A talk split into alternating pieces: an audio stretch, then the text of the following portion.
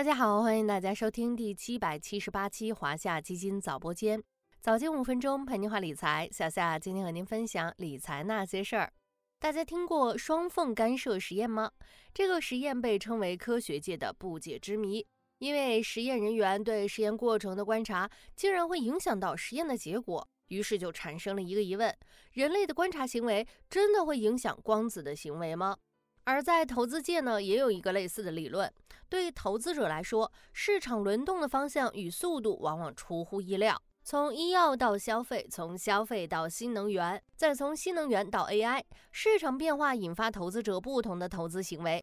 反过来，投资者的选择也会导致市场往不同的方向发展。这就是咱们今天要说的反身性原理。反身性原理的核心其实很简单，也就是事物是相互影响的。认知改变现实，现实又反过来改变认知。举个生活中的例子，你喜欢摄影，每次拍到的照片就会得到朋友夸奖，收到“好美啊，你真的很有摄影天赋”这类赞美，于是你就会更加确认自己适合摄影，花更多的时间去学习，加入摄影俱乐部，有空就出去采风。久而久之呢，就好像进入了游戏中的叠 buff 增强状态，在摄影这条路上越走越远。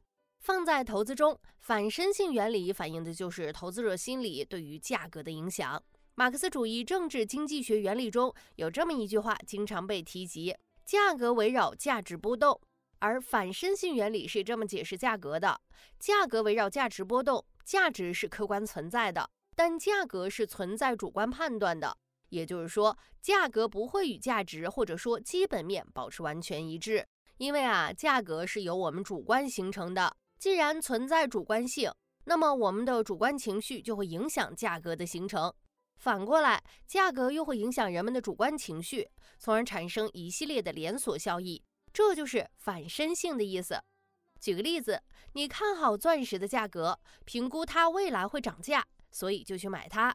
当很多人像你一样看好钻石，都去买它之后，钻石的价格自然就会上涨。这就是人的主观情绪影响价格的反身性。投资市场中的很多现象都可以用反身性原理来解释。比如说，一些处于成长期的中小公司上市后，投资者看好它的发展，纷纷买入股票，企业获得了大量融资，能够投入研发、扩大生产，经营越来越好，在业绩支撑下，股价也越来越高，这就进入了一个良性循环状态。又比如说，去年四季度的债市回调，本来是资金面紧缺引发的短期调整。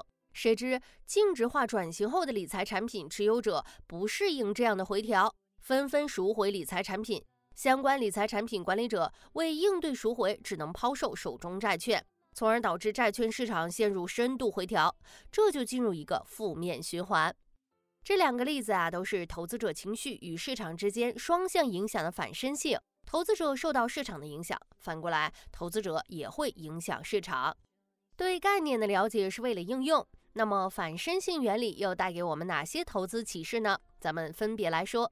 第一点，市场不是一个静态的概念，而是呈现出动态变化，处于相互反馈的过程中。作为投资者，要及时了解，持续更新自己的认知。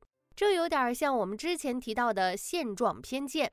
如果对投资标的的看法始终停留在最初的买入阶段，对后续出现的改变，比如行业发展趋势、公司经营情况等等的变化无动于衷，那么可能就会导致投资结果的偏离。第二点，反身性原理也能够帮助我们建立更科学的投资体系和框架。如果在某个阶段呢，你的投资节奏比较顺利，发现市场对某个行业可能出现看多迹象。于是布局寻找机会，获得了一定盈利之后，看好这个行业的声音越来越强，你的盈利也越来越多，也就是我们常说的天时地利人和的顺风局，不妨就顺势而为。但如果反过来，因为某些因素导致你的判断和市场出现偏差，比如说你认为市场风格可能会偏向中小盘成长，但因为经济流动性等因素。市场的风吹向蓝筹，并且还会持续很长一段时间。